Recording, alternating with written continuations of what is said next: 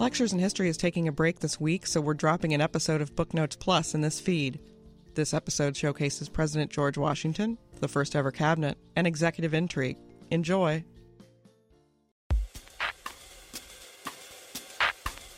Dr. Lindsay Chervinsky is a presidential historian. Her book is called The Cabinet. It was on November the 26th, 1791, that George Washington convened his cabinet department secretaries Alexander Hamilton, Thomas Jefferson, Henry Knox, and Edmund Randolph. And this was the first cabinet meeting. We'll ask Dr. Chervinsky why George Washington waited a full two and a half years into his presidency to call his first cabinet meeting. Before we get to this week's episode, we want to take a minute to ask for your help. Your financial support will ensure that C SPAN can continue to produce podcasts that inform you about national politics, introduce you to the latest nonfiction books, and provide valuable historical context to today's news. Make a donation today and be a part of C SPAN's future. Visit c-span.org slash donate. This episode is brought to you by Shopify. Do you have a point of sale system you can trust, or is it a real POS? You need Shopify for retail. From accepting payments to managing inventory, Shopify POS has everything you need to sell in person. Go to shopify.com slash system, all lowercase, to take your retail business to the next level today. That's shopify.com slash system. Your brain needs support, and new OLLY Brainy Chews are a delightful way to take care of your cognitive health. Made with scientifically backed ingredients like Thai ginger, L-theanine, and caffeine, Brainy Chews support healthy brain function and help you find your focus, stay chill, or get energized. Be kind to your mind and get these nootropic chews at olly.com. That's O-L-L-Y.com. These statements have not been evaluated by the Food and Drug Administration. This product is not intended to diagnose, treat, cure, or prevent any disease. Lindsay Chervinsky, I, I have to read you the little item the back of your book, the cabinet at the bottom of the leaf. The it says the jacket art. Uh, and unfortunately, people can't see this, but they can go by your book and see it. It says this image. This is on the front of the book. Created for a 1910 Van Dam Cigar Company box label, depicts from left to right Thomas Jefferson, Henry Knox, John Adams, George Washington, and Alexander Hamilton. Uh, why the Van Dam Cigar Company ad? Was that your idea? It wasn't. It was actually the press's brainchild. Um, the challenge with writing a book about the 18th century and people in it is our image options are a little bit reduced. Uh, we certainly have less to choose from than books on the 20th century. And so there are really only two images, maybe three, that have been created putting Washington's cabinet together and the other two are black and white. And so they went with this one because it offered some color and a little bit more visual interest, even though, as I'm sure we'll discuss, it's not technically historically accurate. Why not? Well, John Adams, who was the vice president for George Washington, never attended a single cabinet meeting. So even though he is in the center of the image on the cover and the subject of my next book, he did not ever attend a single meeting with Washington and his cabinet. What's your next book? The next book is called Making the Presidency John Adams and the Precedents That Forged the Republic. And it looks at basically what happens after Washington leaves. How does this institution that was so much a creation of him as a person and as a leader work and survive for other people, including the most important norms and precedents and customs that we really treasure as the bedrock of our democracy, including the peaceful transfer of power. When did you start writing this book and researching the cabinet? Well, the cabinet initially was going to be was was really from my dissertation. Um, many moons ago, many iterations ago, I, I wrote the dissertation and I started graduate school in 2012, and then finished in 2017, and then spent the next several years rewriting it about five times, which I don't actually recommend as a as a process if you can help it not to write it rewrite it five times, but I really wanted it to be a good story and not read like a dissertation. So it ended up being about seven eight years start to finish. And so this next one was four years. So I feel like I'm making progress. Where did you do uh, your PhD work? The University of California, Davis. I worked with Alan Taylor, who actually halfway through went to the University of Virginia, and um, that worked out well for me because I was planning to move to the East Coast anyway to do all my research because all of the early American records are pretty much on the East Coast. And so technically the degree is from UC Davis, but that's who I worked with. Where do you live now, and what do you do now besides write books? I live uh, just outside Washington, D.C. I live in Alexandria, Virginia. And uh, most of my primary projects are books, but I also do podcasts and a lot of media commentary on the historical origins of our contemporary moment. Um, lots of op eds and article writing and some teaching on the side. So, sort of a mishmash of lots of different things, but it's very exciting and I'm never bored, which is something that I'm very grateful for because I would not I would not want a boring career. Let's talk about the cover. What, what do you think of George Washington? Well, I think that one of the things that I came away from this book with was just such an incredible amount of respect for who he was. He wasn't always likable. Uh, he certainly wasn't always cuddly or warm or even necessarily accessible for 21st century audiences. But he was so devoted to the nation and had such a high concept of service and duty and civic virtue and was willing to sacrifice so much for so many years, understanding that he was really the only person that could often be in a particular position. And I think that the respect that I have for that, and then the ability to know when not to say something, the ability to know when to walk away, those are gifts that we are not often blessed with in political leaders. And so I just have incredible respect for who he was um, even if I that comes with a very keen understanding of his limitations. What about Thomas Jefferson? Thomas Jefferson is a little bit uh, trickier for me. Um, I, I I understand how important he was. He really, in a lot of ways, was one of the dominant figures for 50 years of American history, and wrote language, wrote words that have inspired centuries of people to pursue a more free and independent life. But I personally find him kind of frustrating. Um, he is aloof to me in a way that some of the others aren't. I find it very annoying that he proclaimed all these values and lived up to almost none of them. And so, um, and he could be extraordinary, extraordinarily duplicitous in a way that few others could do. So sometimes personally, I find him more frustrating, even if I understand his importance in the American story. What was his job in that first cabinet? So Thomas Jefferson was the first Secretary of State which was a really essential position for Washington because Washington had obviously had a ton of military knowledge. He was better positioned to deal with things like war and militia reform than almost anyone. But he had only been out of the country once, and that was as a teenager when he went to Barbados. So he had never been to places like Versailles or the Court of St. James or any of the other European capitals and he didn't speak French, which was the language of diplomacy at the time. So he really needed a Secretary of State who did have that experience and could provide that sort of insight and expertise that he knew he was lacking and was seeking out very intentionally. So Jefferson was, even when he disagreed with Washington, he was a treasured part of the cabinet. Did he ever fight in any war? Jefferson? Yes. No, Thomas Jefferson never fought in a war. He was the governor of Virginia during the Revolution.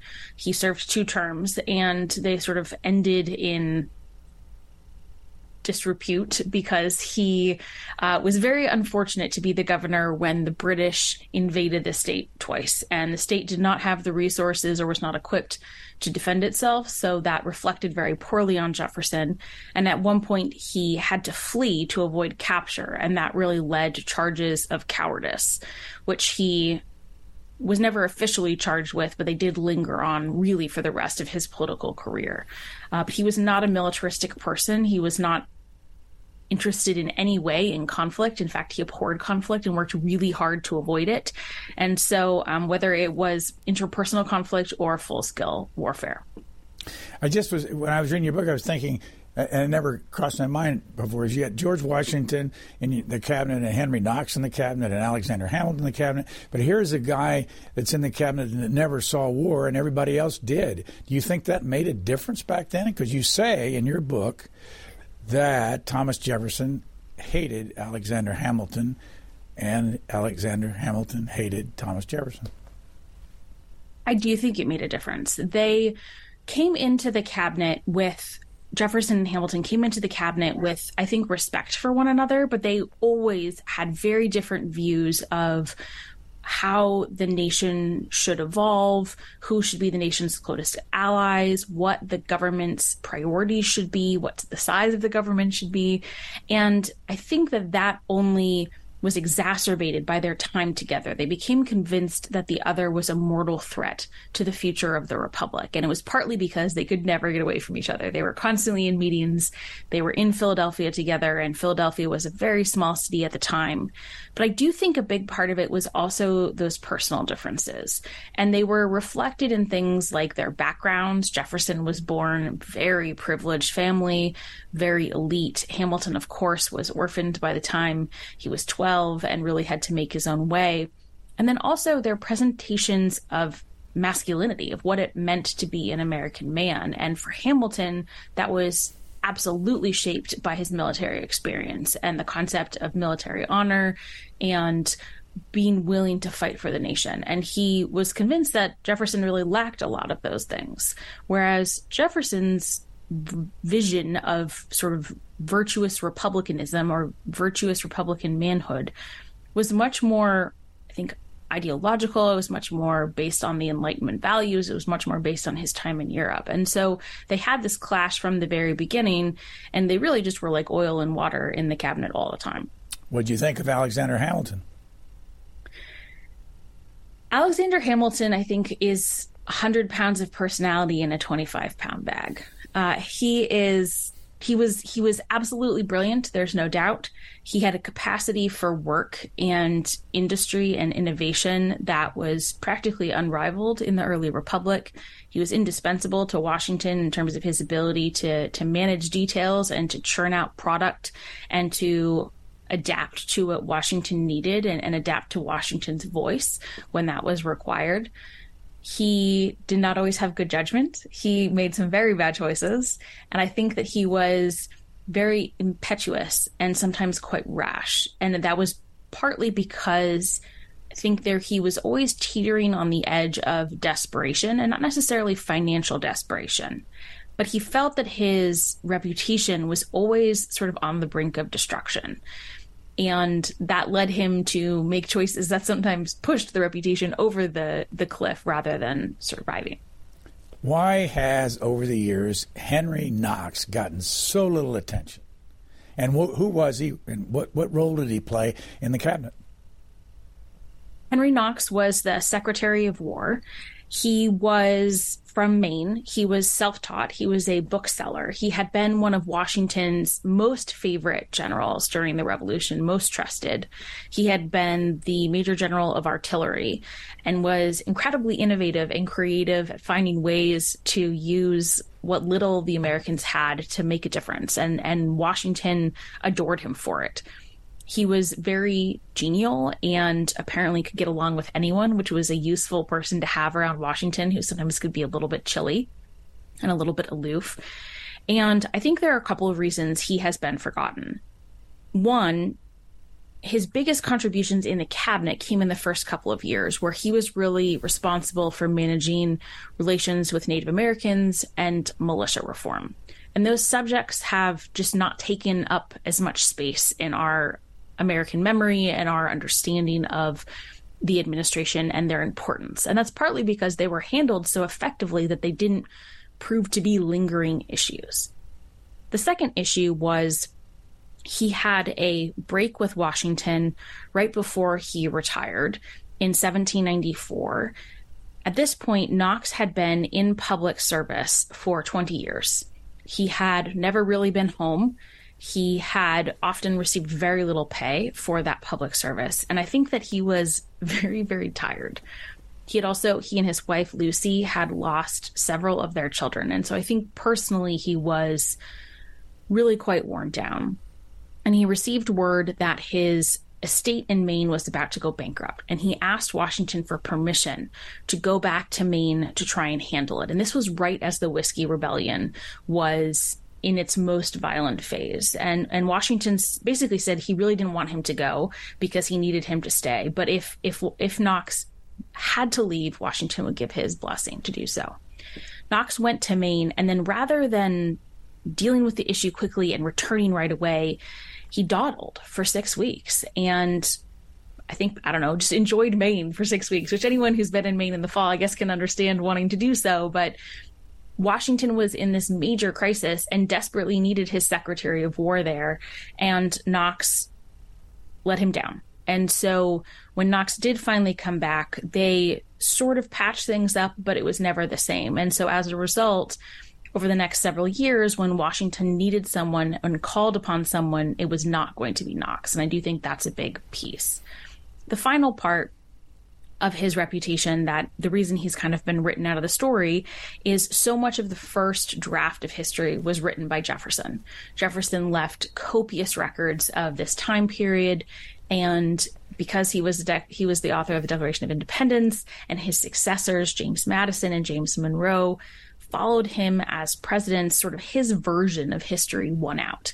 And in his letters, he dismissed Knox as Hamilton's lackey because they always agreed, not perhaps acknowledging that they often agreed because they had many of the same experiences. They had been in the war together. They had seen Congress's inability to provide goods and funds and act as a vibrant governing force. And so had come to many of the same positions, but honestly and and hard won um, through their experience and through their sacrifice.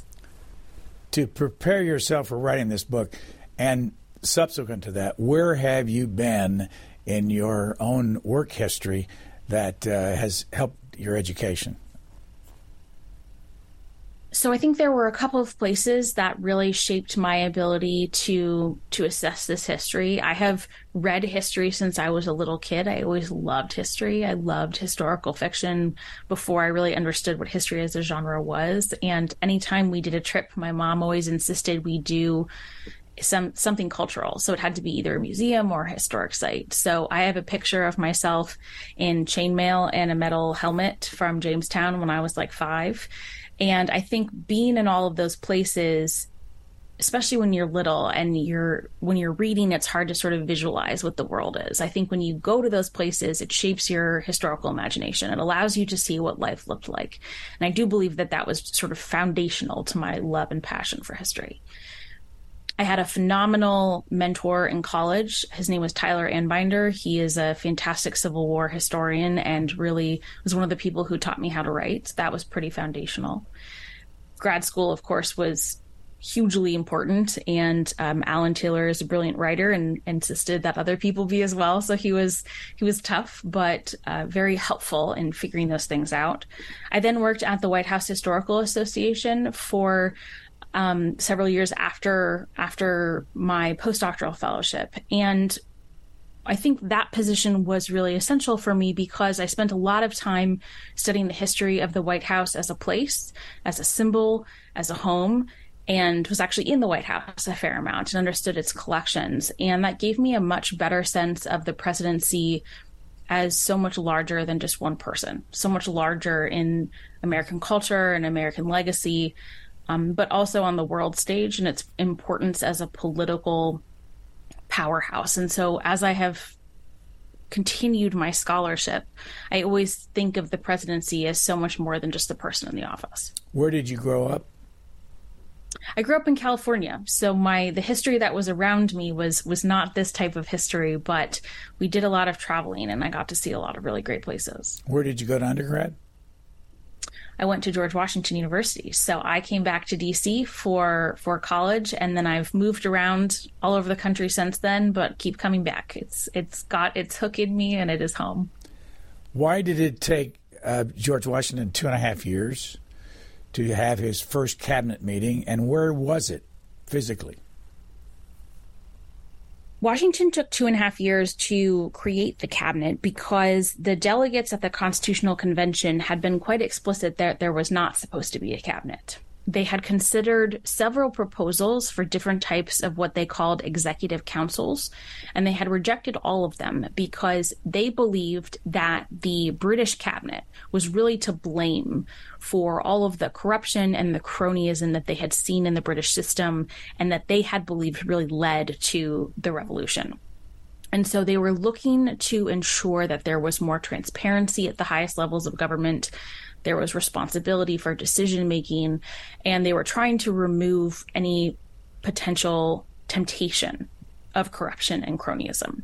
So they rejected all of these proposals. Washington was the president of the Constitutional Convention, and so he knew exactly what had been intended, and he had seen them reject these proposals and so was very wary of trying not to then recreate that system. However, the options that were made available to the president one, visiting with the Senate as a council of foreign affairs, and two, obtaining written advice from the department secretaries were inefficient and didn't really meet the demands of governing when faced with these huge new unprecedented challenges with few models to follow. And so Washington really tried to stick to those options before really coming to the conclusion that he needed something like the cabinet. And then he based it on, because there wasn't a model to follow, he really based that on his Council of War experience from the Revolution. But where was that first meeting? The first meeting was at the President's House in Philadelphia on November 26, 1791. Unfortunately, the building no longer exists. There is a National Park Service site there that shows part of the first floor floor plan, but you can't actually see the room. Although I do know that uh, Mount Vernon is currently working on a new project to create a 3D version that you can actually explore of the president's house. So at some point, that will be available and will be an amazing resource. This episode is brought to you by Shopify. Do you have a point of sale system you can trust, or is it a real POS? You need Shopify for retail. From accepting payments to managing inventory, Shopify POS has everything you need to sell in person. Go to shopify.com/system all lowercase to take your retail business to the next level today. That's shopify.com/system. In in this book you talk about a lot of other people, and we can't cover everything, as you know, in in this uh, brief discussion. But I'm going to jump way beyond where we are to Edmund Randolph, and what's the story and who was he and when did he serve in the cabinet and what's the story of him being charged with treason Yes, Edmund Randolph. So I think he was probably the figure that I knew the least about going in, and I ended up finding one of the most compelling by the time I was done. Edmund Randolph was from the very extensive Randolph family in Virginia. If you look pretty much anywhere in the family trees, there are lots of Randolphs. That was that was his family. He served as an aide de camp early in the war for Washington, so they knew each other from the very beginning. He then went back to Virginia and held pretty much every position you can possibly imagine, including governor of Virginia, while also serving as Washington's private lawyer for nearly two decades. He was the first attorney general, so Washington appointed him attorney general. And at the time, there wasn't a Department of Justice, so the attorney general was really like an advisor, a constitutional advisor for the cabinet and the president. He was the Attorney General for the first couple of years, and then he became the Secretary of State once Thomas Jefferson had uh, retired. Randolph was widely considered to be one of the best legal minds in the entire country and was genuinely respected by everyone in the cabinet. Jefferson sometimes wrote in snide fashion that the cabinet deliberations would split two and a half votes to one and a half votes, referring to Randolph's tendency to kind of go back and forth. He was basically saying that Randolph was wishy washy. But actually, what I think it was is just that Randolph didn't always agree with Jefferson, and Jefferson felt like he really should agree with him all the time. And so he tended to have a snarky comment about that. So once uh, Randolph was Secretary of State, Jefferson had retired, Knox had retired, and Hamilton left the cabinet in early 1795. And so Randolph was really Washington's preferred advisor in the administration. And the other people in the cabinet, Timothy Pickering, Oliver Wolcott Jr., and um, William Bradford, were fine, but they were really not Washington's first choices. In fact, Washington eventually had to ask Timothy asked seven people to be the Secretary of State once Randolph left before finally settling on Timothy Pickering. So these were not, you know, top shelf candidates. And there was, I think, an antagonism between Randolph and the rest because the rest were really very firm Federalists. At this point, we started to have the two sort of baby political parties there's the Federalists, there's the Jeffersonian Republicans. Randolph was fairly apolitical. He was maybe a Republican, but very moderate. And he also, of course, had Washington's ear. And so I think the other secretaries resented that. At some point, Pickering got his hands on a series of documents that had come from the French minister who was in the United States. They had gone through a series of machinations. So the French letter went was captured by a British ship and was handed over to Pickering. Now Pickering translated them, but his French translation was quite terrible. And he something like Randolph said something like if the French invested a great deal of money they could influence the outcome of American events. And it seems like what he was saying was during the Whiskey Rebellion, if the French invested in the rebels, they could influence the outcome of events.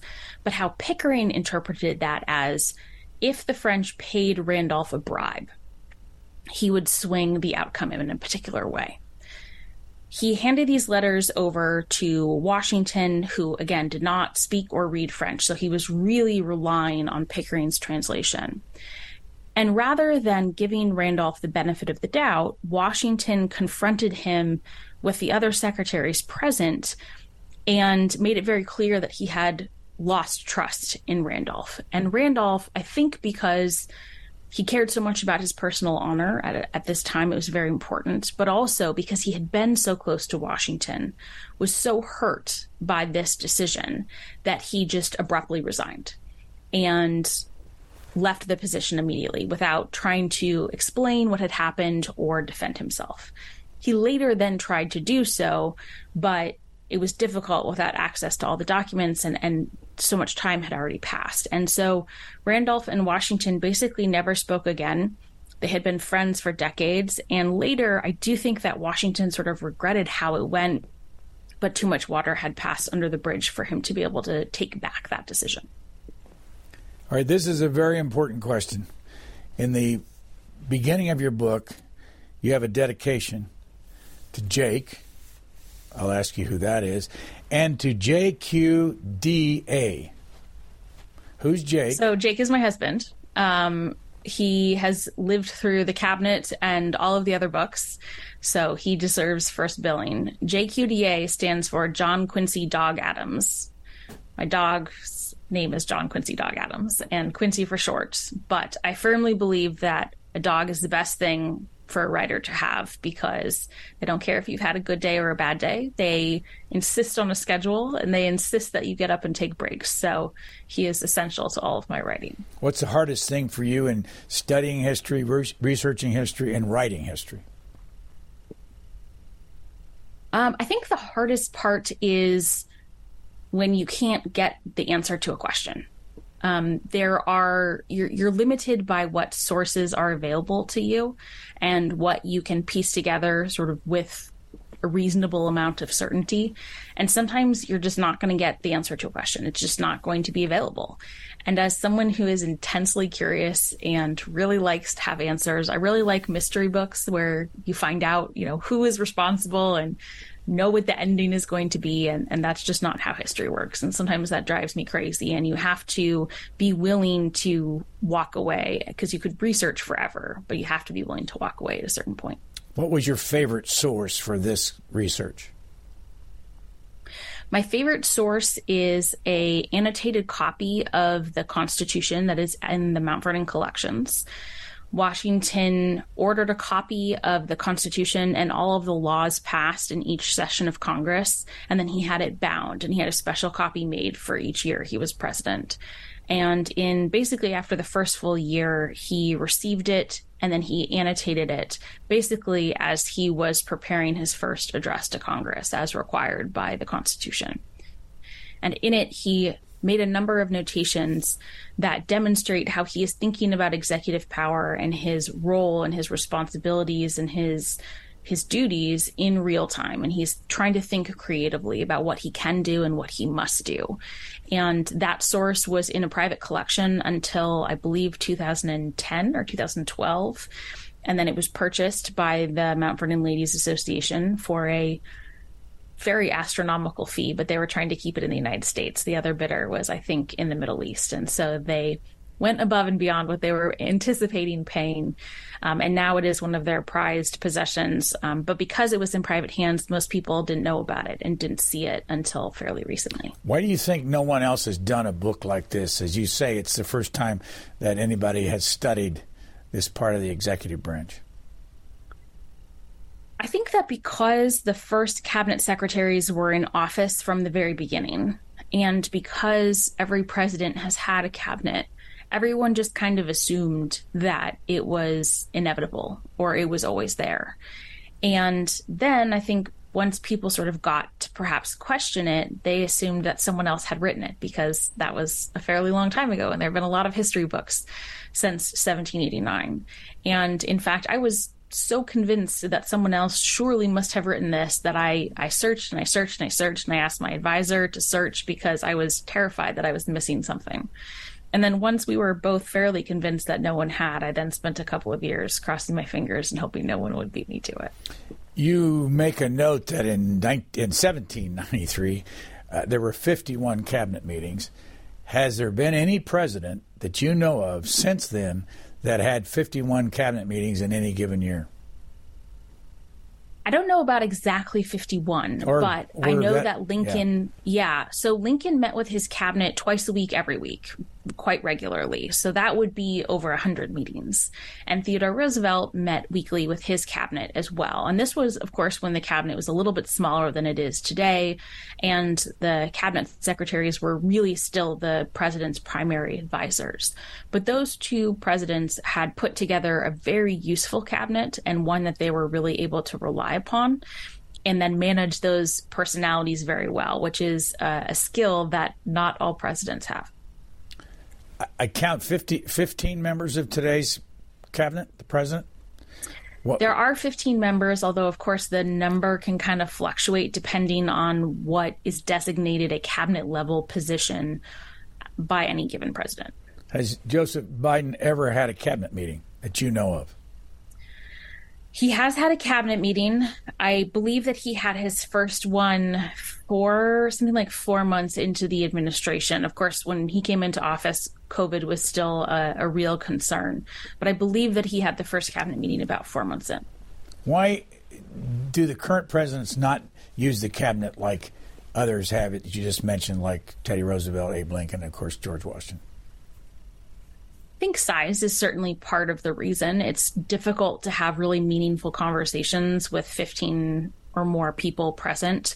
And sometimes there are subjects that touch on multiple departments, but rarely do they touch on all 15. And so what you often see now is you'll see a president have kind of like working groups with certain sections of the cabinet, depending on what they're talking about. So, for example, if a president was talking about climate change, he certainly would have John Kerry, who is the current climate czar. He would probably have the Secretary of Defense, Lloyd Austin, because he has spoken eloquently about the threat of climate change to the military, um, and maybe the Secretary of Treasury to talk about what sort of financial options would be available to combat climate change. But it wouldn't necessarily make sense to have everyone involved because that wouldn't be a good use of time, I think, for everybody there. Since you wrote this book, you've come out with another book that you helped edit called Mourning the Presidents. What is that? So, Mourning the Presidents is a collection that was co edited by myself and Matthew Costello that explores what was the American response, what were the mourning rituals when a president dies from George Washington to George H.W. Bush and how a president's legacy is shaped um, by their death and then by things that come after them. It was very much inspired by the reaction we saw to George H.W. Bush's passing and a real sense that a lot of the commentary and the reflections on Bush 41 were shaped by the current moment we were living in at that point, by the political environment and the political culture that we were experiencing. And there was a real sense of nostalgia or or loss for a, kind of a world gone by. And while I think that the tributes given to him were were accurate, they in some ways said more about us than they did about him. And so we thought, you know, that's a really interesting phenomenon. I wonder if that's a unique thing or if that has happened over several generations. And so we decided to put together a panel of experts that would be able to address different time periods, different presidents, and produced the volume. Who has fussed over their funeral while they were alive more than any other president? So partly this is a, a, product of the fact that now presidents are expected to really have a plan basically from day one that they're in office. It, there's a plan that you know should they die in office what will happen then and then it, it is of course altered and evolves as they leave office i think because he had the, one of the lengthier post presidential tenures george h.w bush probably gave his the most attention. They would have regular meetings to sort of see if any updates were required. He didn't particularly enjoy those meetings because, frankly, who would enjoy talking all the time about your own demise? Although he did really have a sense of humor about it. One of my favorite anecdotes from the volume came when they were discussing what would be served on the train that would be carrying his casket from Houston to College Station, and the family would be on the train as well. And so they asked what he wanted to be served to the guests. And he said i don't care. I'm not going to be eating. You guys pick what you want which i think is shows a great sense of humor about sort of the absurdity of the whole situation. What's your thought what are your own thoughts about what's happened to the funerals uh, of presidents? I think that they are a bit problematic. I think that they are unrepublican and this is little r republican in a republic or a, a, democracy when you have a nation that is a rule of laws and not a rule of man. The president, of course, is vaulted to this very special position while they are in office and they hold extraordinary power and privileges. But then they're supposed to go back to being an average citizen or at least relatively average or, or average under the law. And so when we have these celebrations, they often look a whole lot like the celebrations for monarchs when they pass away. And I think that that can be dangerous because it can cause us to think of the president as somehow more than human, as almost like a demigod like. And that can cause us to have different expectations, to give them different privileges under the rule of law that are not necessarily appropriate.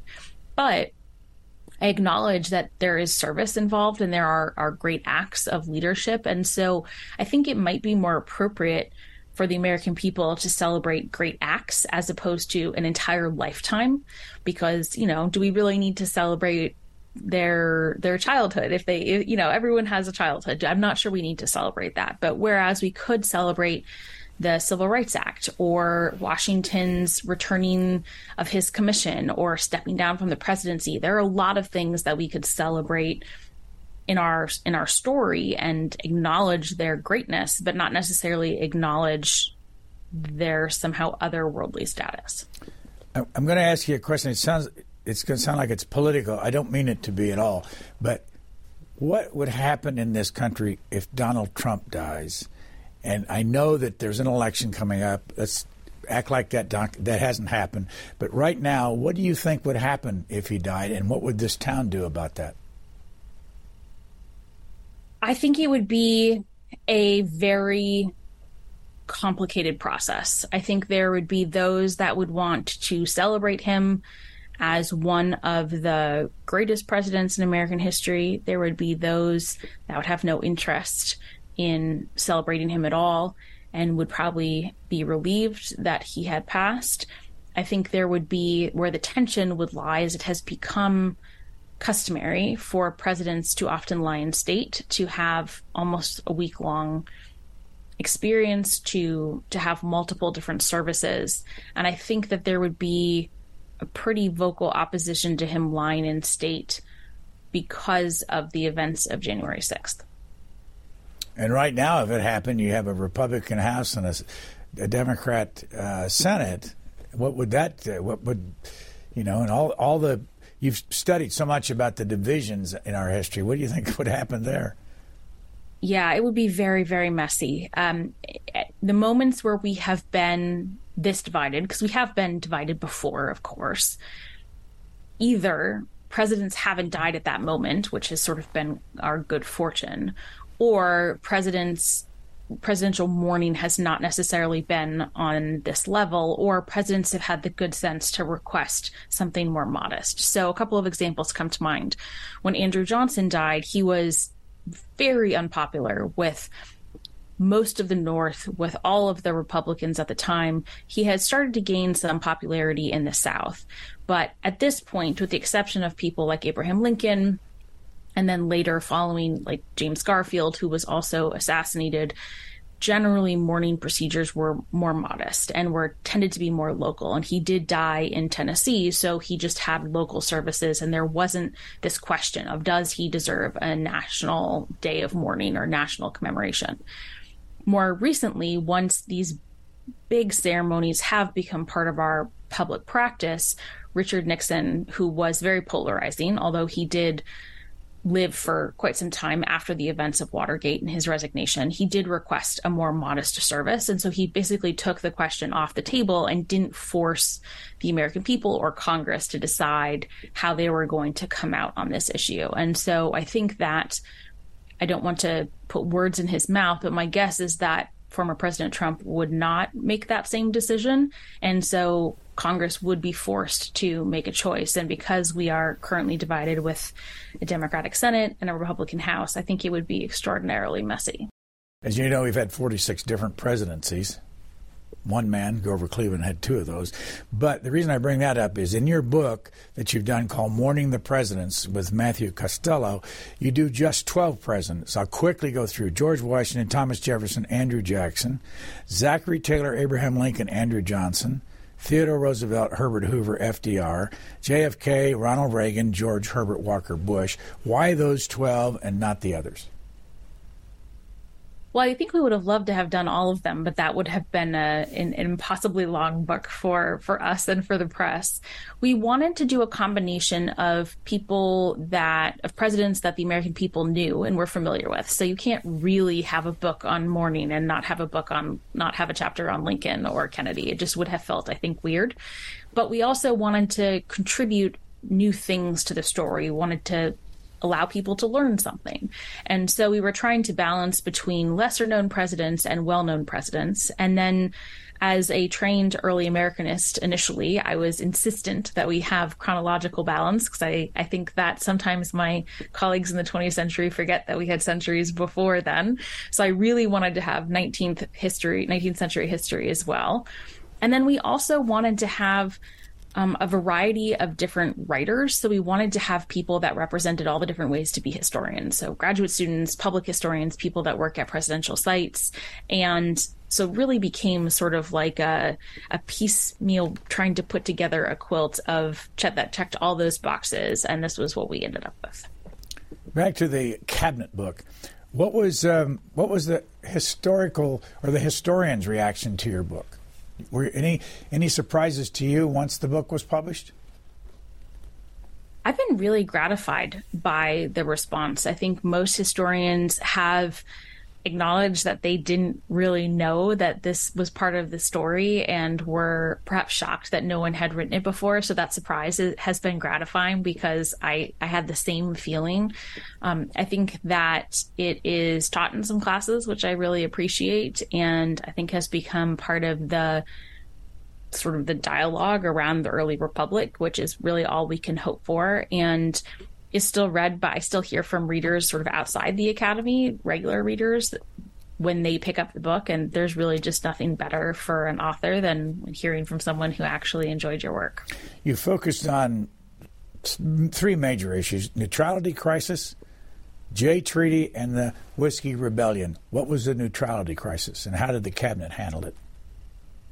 The neutrality crisis happened in 1793 when France declared war on Great Britain, and the conflict quickly spiraled into basically an international war. And the United States was trying to figure out how to stay out of it because it had no business getting into another war. It was just really beginning to recover from the revolution. And it didn't have a army or navy anyways. Even if it wanted to fight, it had nothing with which to do so. But that's actually a very complicated question. Neutrality has a lot of legal implications for both domestic and international actors. And the cabinet worked closely with Washington to try and figure out how to craft rules that would govern the behavior of American citizens, but also govern the behavior of international actors on domestic soil. And because this was brand new, it took months and months and months of months to try and figure out where the line was between neutral and aggressive behavior. And that's when they had those 51 meetings, which was the high point of Washington's cabinet activity in his presidency. And they ended up basically addressing the issue in two ways. First, they requested the recall of the French minister, who was citizen Charles Edmond Genet, and they did so because he had his own ideas about what American foreign policy should be, and basically blatantly disregarding Washington's policy and, and doing lots of things that were not neutral in American in American ports, and that was highly problematic. And when France agreed to that recall, it basically was a tacit acknowledgement that the United States had the right to establish its own foreign policy and expect that foreign actors would abide by it. The second thing that the cabinet did was to come up with eight rules of neutrality, which basically said what American citizens could and could not do, what was neutral policy, what was neutral behavior in American ports. And they sent those rules to Congress, and Congress codified them. And that law of neutrality actually was on the books up through the Civil War, whenever the United States was not at war. And that was really helpful because it established statutory regulations about if someone broke that policy, what the repercussions or the consequences would be, what court case would what court would hear that case, what prosecutor would bring it, things like that that hadn't been established up to that point and were really essential to regulating American behavior. When did the Senate have to approve cabinet officers? The Senate had to approve cabinet officers when they were nominated. That is not in the Constitution. So the Constitution says that there will be department secretaries, but it does not say how many or what type or how they are to be selected or chosen. That was up to the first federal Congress. The first federal Congress in the basically in the first year, they created the executive departments and determined how they were going to be selected they created the Bill of Rights and they created the judicial system. So no session of Congress has ever done more than this first one. And as they were creating the executive departments, they established the Department of State, War, and Treasury, and then the Attorney General. And they provided that the president would nominate them and the Senate had to confirm them. They left it sort of fuzzy how they would be removed, um, but sort of alluded to the fact that the president could remove them without Senate approval. Why did back to the three areas we're talking about? Why did George Washington get so upset over how he was treated in regard to the Jay Treaty, and what was the Jay Treaty? The Jay Treaty was negotiated in 1794 with, by Chief Justice John Jay and Great Britain, and it was negotiated to resolve some of the lingering tensions from the revolution, some of the issues that, in theory, had been resolved by the Treaty of Paris in 1783, but really hadn't worked. It was very unpopular in the South because it a lot of Southerners felt that they had been sold out, that Jay had sold out their interests in the negotiations. Now, I personally believe that Jay really did the best that he could because the United States at this point had zero negotiating leverage. They had zero power. And so the fact that Great Britain gave up anything was really a testament to his ability to negotiate. He sent the treaty back to the United States. The Senate ratified it in 1795 and Washington signed it. And then it went to the House of Representatives, where the House had to raise funds to implement one of the clauses of the treaty. But because it was so unpopular in the South and with Republicans, and these are, again, Jeffersonian Republicans, they decided that they would take that as an opportunity to try and scuttle the treaty. And so they requested all of the executive papers pertaining to the negotiations and the instructions because they were determined that it would embarrass Washington and then therefore maybe he would withdraw the treaty. Instead, Washington asserted executive privilege for the first time. He had previously complied with congressional requests for executive papers. And so in his letter, he reminded them that he respected their right to oversight and he had complied with previous requests. But this particular example was one in which what we would kind of think of as a national security reason, but for diplomacy, secrecy is required. The other side needs to have trust that we won't air all of the discussions. And so privacy and secrecy was important. He then said two other things, which I think are very illuminating. He said, however, if this was an impeachment proceeding, I would turn over the papers because basically that is a higher bar of oversight. So he is drawing a distinction between normal congressional oversight and impeachment oversight, which I think is really fascinating. He then says, I was at the Constitutional Convention and I was there when we were deciding how foreign policy was to be crafted. And the Senate was given a role and the president was given a role, and the House was given no position. You are trying to usurp extra constitutional authority, he said to the House. And if you don't believe me, I have the journals from the Constitutional Convention in the Department of State offices, and I'm happy to share them with you. So it was really the ultimate sort of mic drop moment, if you will, to use 21st century slang. He was calling their bluff, and in doing so, throwing his, the full weight of his stature behind the treaty, and um, resistance in the House really collapsed overnight. When the eight years of the George Washington presidency was over, what did he think of his cabinet?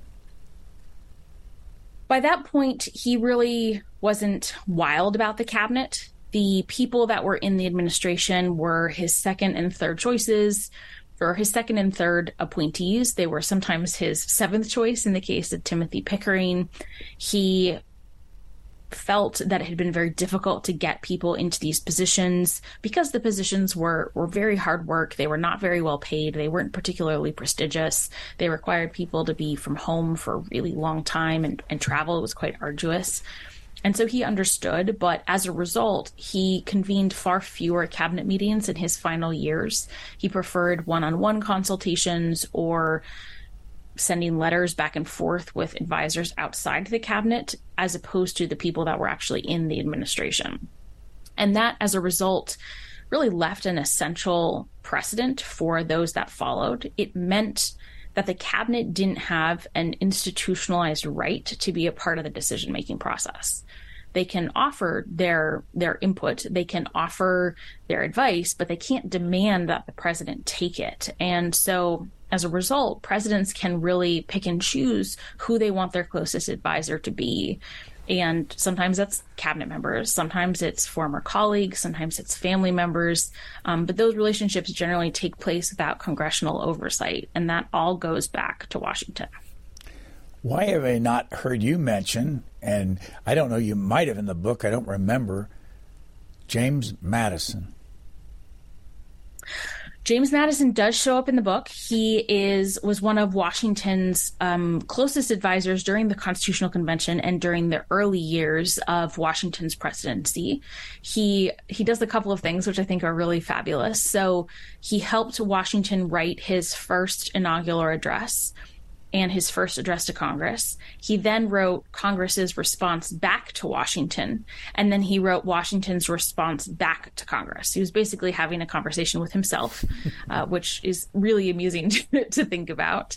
Um, he was an essential advisor, especially for the first year while the cabinet was still sort of coming into fruition and, and people were taking their positions he started to split with Washington on a lot of issues, in particular the financial issues that Hamilton had proposed, like uh, legislation that would re- require the federal government to assume the state's debts from the Revolution and the formation of a national bank. And Washington took that disagreement somewhat personally, and they were not as close going forward. However, in 1792, Washington was thinking about resigning after the first term. He wanted to go home. And he asked Madison to craft a farewell address. Now, that version of it never made it into the public because Washington, of course, stayed for another four years. But that draft was then used as the basis for what Hamilton revised in 1796 when Washington did actually publish a farewell address. Have you ever put those those addresses that James Madison wrote on behalf of George Washington and the Congress back and forth side by side and analyzed them?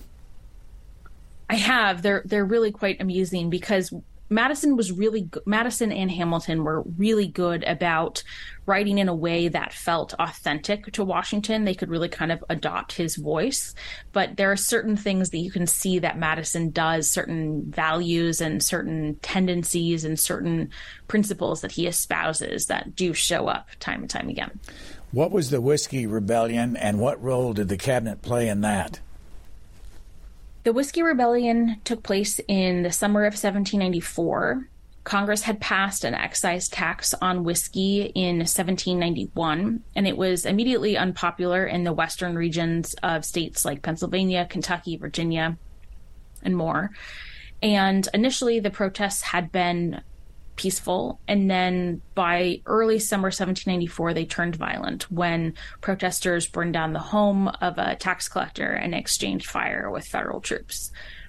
Washington had four options. He could leave it to Pennsylvania to decide how to handle the situation. He could wait for Congress to come back in session that fall because Congress tended to be out of session when anything interesting happened he could convene an emergency session of Congress to call up the army or to come up with a military solution. Or he could use a recently passed law that allowed the president to call up the state militias in the event of a domestic insurrection or foreign invasion when Congress was not around.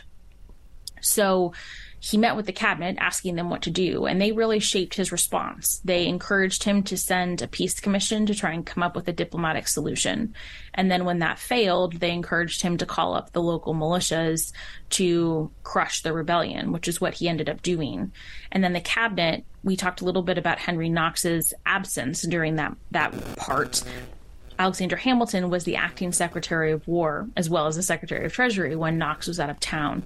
And so he led the militia troops to meet with the rebels uh, along with General Lighthouse Lighthorse Harry Lee, who's who was actually Henry Lee.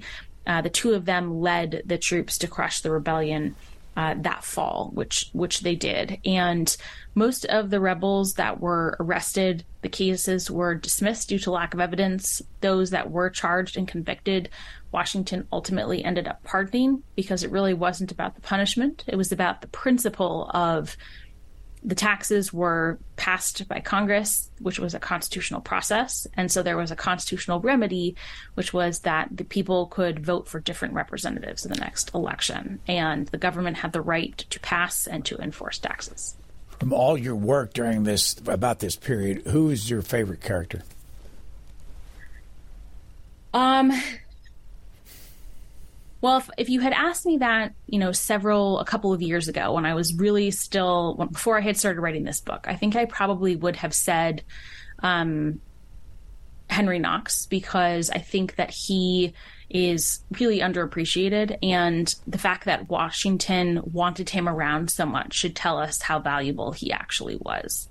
However, now that I am, now that I've finished the second book, um, which will be out next year, I really like John Adams. He, I think he's also really underappreciated. He is very accessible for 21st century audiences. He's very human.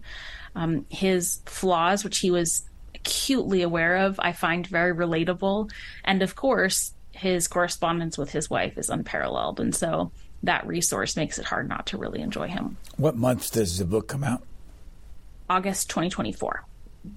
Is it hard, by the way, having a book finished and have to sit here for a year to wait for it to come out? yes, it's really hard. Um, I mean, I, so I still have to probably go through another round of revisions, and then there's you know copy edits and page proofs. But then once those are in, you're just like sitting there waiting, um, and it's it's very hard because people are like, "Oh, I can't wait to see it." I'm like, "I can't wait for you to see it either. I can't wait to get it out there." Any other books on the list that you want to do as the years go by? Um, at some point, there will probably be a John Quincy Adams book. Um, I, I, feel like that's almost obligatory if my dog's name is John Quincy Adams. Um, and I, I think he is also one of those pivotal figures in American history that his life spans the Battle of Bunker Hill to Lincoln, and he almost is a stand-in for the evolution of the American nation. So that that story I want to explore. Um, I think there are probably some other cabinet stories that I I think are worth considering. FDR had two cabinets basically. He had his New Deal cabinet and then he had his war cabinet. And he managed his cabinet in a way that few other presidents did, in that he intentionally pitted the secretaries against each other, which usually is a recipe for disaster and, and somehow worked. So I think those are a couple of things that are on the horizon. And then I'm noodling around with a few other ideas, but hopefully by the time the next book comes out, I'll have a contract signed and can share officially what I will be doing next. Our guest has been Dr. Lindsay Chervinsky. She's got uh, one book, one major book that's been published called The Cabinet. George Washington and the Creation of an American Institution, and another one that she is co editor of called Mourning the Presidents. Thank you very much for your time and talking with us. Thank you for having me. I really appreciate it. Thanks for listening to the Booknotes Plus podcast. Please rate and review Booknotes Plus, and don't forget to follow so you never miss an episode. Questions or comments, we would love to hear from you. You can email us at podcasts at c-span.org.